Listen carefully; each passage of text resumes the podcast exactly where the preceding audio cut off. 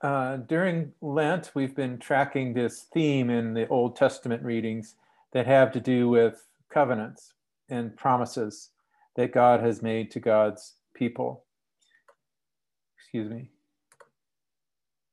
And um, there are five.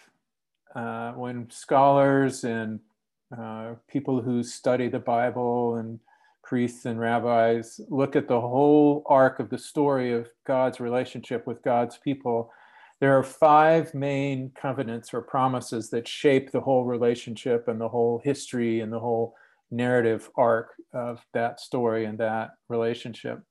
And uh, we heard four of them uh, over the last four weeks, plus today would be the fifth.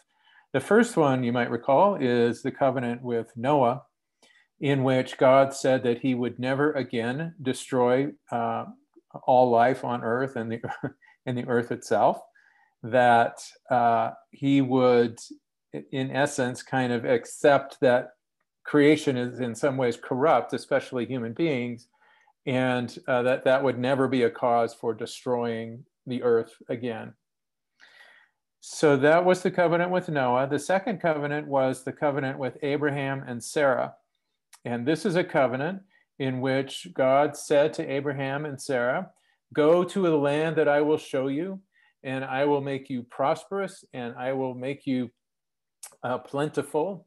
You will be the uh, progenitors of many, many kingdoms and peoples and uh, all kinds of good stuff like that. And you'll be given this land that I'm that I am going to show you.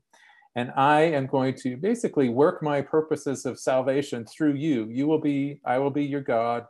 You will be my people. And uh, that covenant was fulfilled in a particular kind of way, which is it seemed completely impossible, and that Abraham and Sarah's imaginations could not comprehend how a 90 year old and a 99 year old could be the uh, progenitors of a great nation, uh, which caused them to laugh and which caused their first child to be named Isaac, which means laughter. You might remember that. So sometimes God, God's covenants seem so outrageous to us that we don't feel like we can do anything but simply laugh about them. The third covenant that we heard about was the Ten Commandments, very famous, of course, uh, which basically broke down to loving God and loving neighbor. Um, those Ten Commandments, of course, were given at Mount Sinai uh, a couple of months into their journey of liberation from Egypt. And uh, those covenants, that covenant was somewhat conditional. In other words, it came along with a set of blessings and curses, uh, dependent on whether or not people followed them. Uh, on Mount Nebo, Moses, just before the uh, Israelites entered the promised land, said, I am setting before you today the way of life and the way of death. So there's a path of righteousness and there's a path of unrighteousness. One leads to life in God and one leads to death. One leads to a closer relationship with God, one leads farther away. Um, so those are the Ten Commandments. And as we mentioned before, there are 613 commandments in the Torah. Uh, there are 10 uh, in the Ten Commandments, of course, and then there are two that relate to uh, loving God and loving God, uh, loving neighbor, which are summarized in those Ten Commandments. Um, the next commandment that we hear from is about the snake on a stick, which isn't quite a, um, can't really call it a covenant, can't really call it a commandment. What it is, is God providing a way for people to receive healing from the impacts of their sinfulness. When people stray and they go away from God's ways, uh, there's, you know, there's a natural consequence, as parents might say about their kids. There's a natural consequence. But God also provides a means of healing for that as well. That particular episode, which we heard about last week, again, doesn't quite fall into the covenant bucket. The fourth command, the fourth um, covenant that we did not hear about because we were listening to the story about the snake instead is a covenant with David, King David. And that covenant from God to David said, the uh, the line of David, the house of David, will always be on the throne of Israel. This is why it's so important in the New Testament to hear about uh, Jesus's lineage and how it connects Jesus to, to David. So that brings us to the fifth covenant, uh, which is uh, today's covenant. It's from the Old Testament prophet Jeremiah. It is called the New Covenant. And Jeremiah is preaching to the exiles who are getting ready to make their way back into Israel. This is a message of hope and comfort from Jeremiah after all the devastation that these people have been through. And he says, uh, I'm going to give you a new covenant. He's speaking on behalf of God. God will give a new covenant. But it's not actually going to be a new promise. The covenant here is very simple. It goes all the way back to Abraham and Sarah.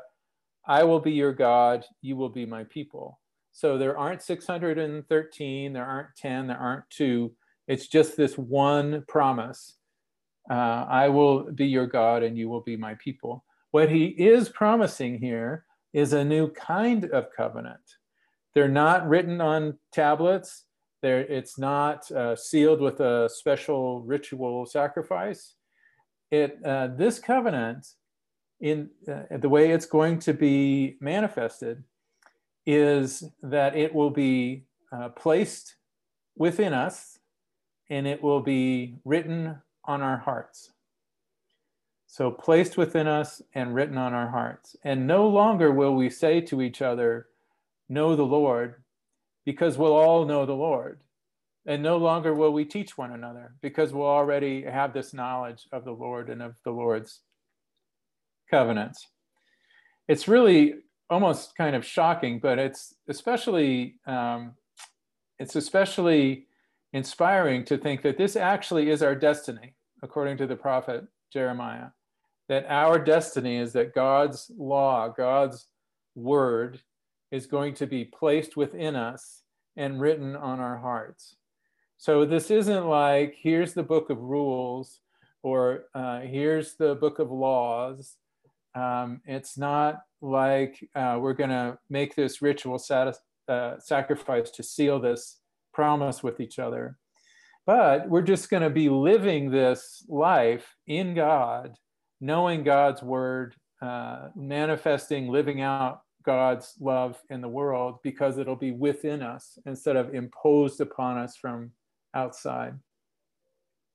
It reminds me of, you know, our journey as we age. Um, for example, Richard Rohr talks about the first spirituality of the first half of life is living how, uh, is learning how to live in institutions. How do you be a good student? How do you be a good citizen? How do you be a good parent? And you're sort of learning these things so you can function within these institutions, within society, and get the rewards from being good at all these things. But there's a point that comes in our life where we need to be independent of those things. We need to go on our own journey and not just within these institutions. And to me, this is where Jeremiah's new covenant comes into play. Again, we're not receiving these things from the outside anymore.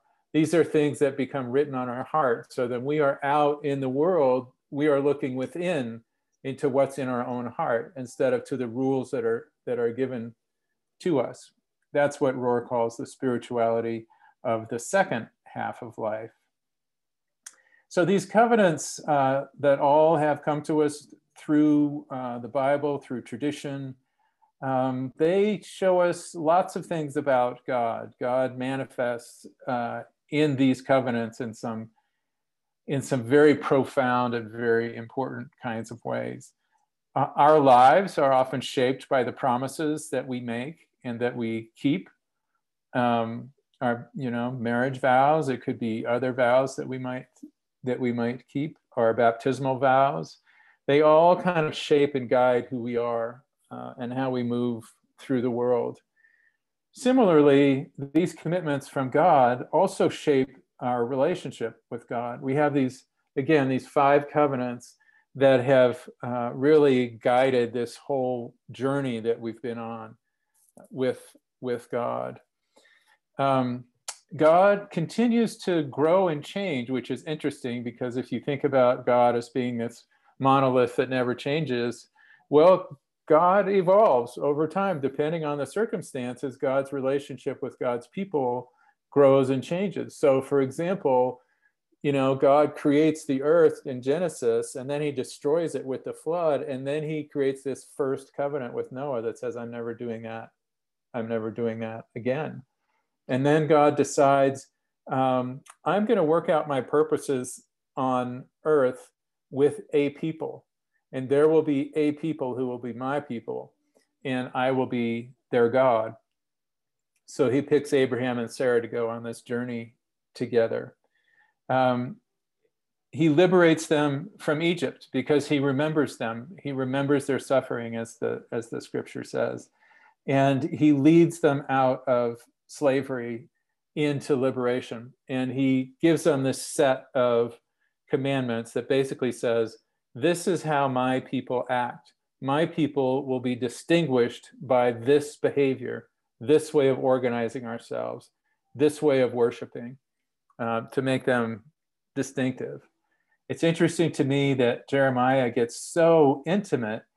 Uh, well, excuse me, God does in Jeremiah. God says, uh, I was their husband. They broke my commandments. Literally, they smashed the tablets. They broke my commandments, even though I was their husband.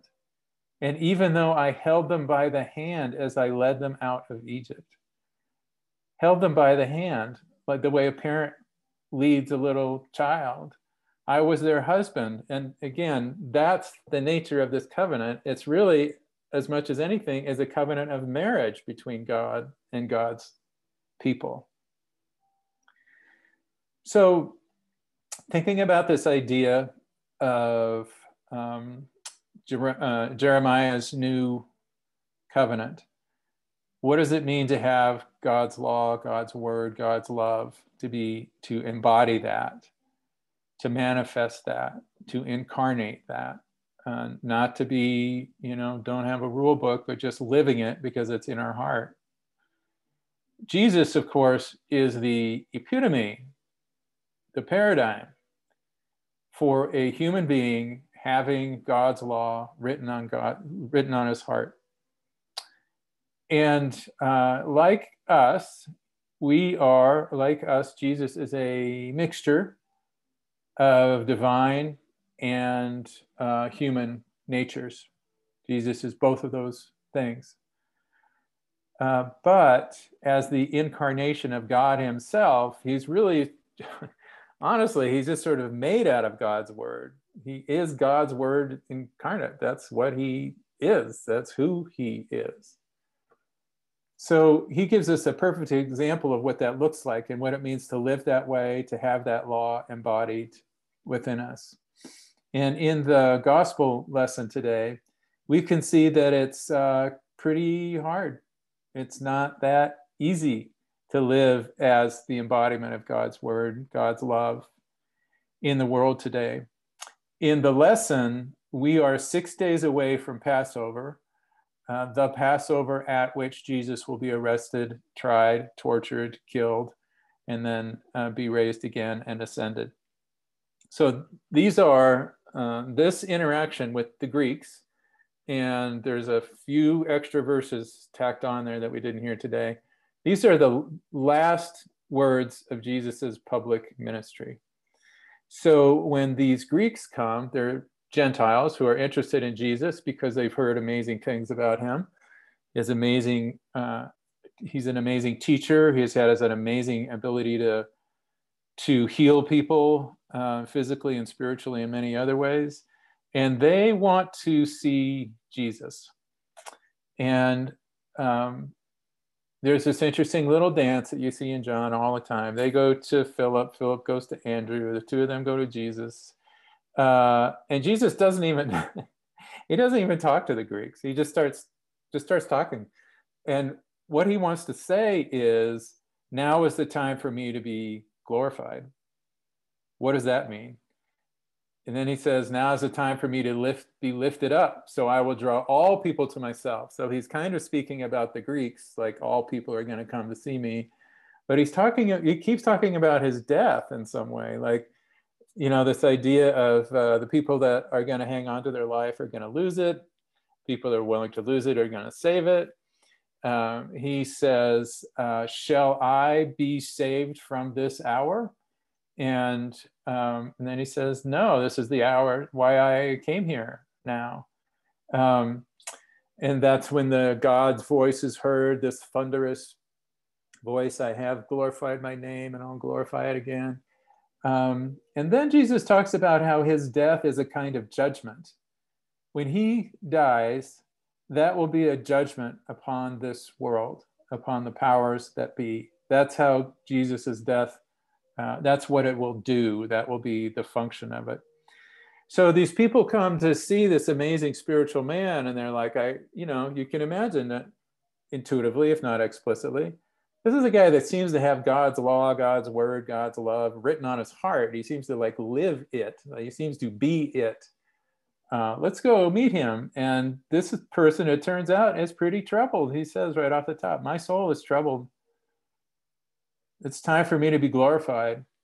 It's time for me to die uh, the way a grain of wheat dies and becomes numerous and, and fruitful. It's time for me to die because my death is necessary for the judgment of this world. And he always sneaks this in here this implication that you need to pick up your cross and follow me.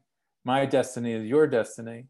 This is the kind of death I'm going to die and it's the same kind of death you're going to die again spiritually if not literally. And that's what it means to have this um, the law the word god's love written on our hearts. It's not easy.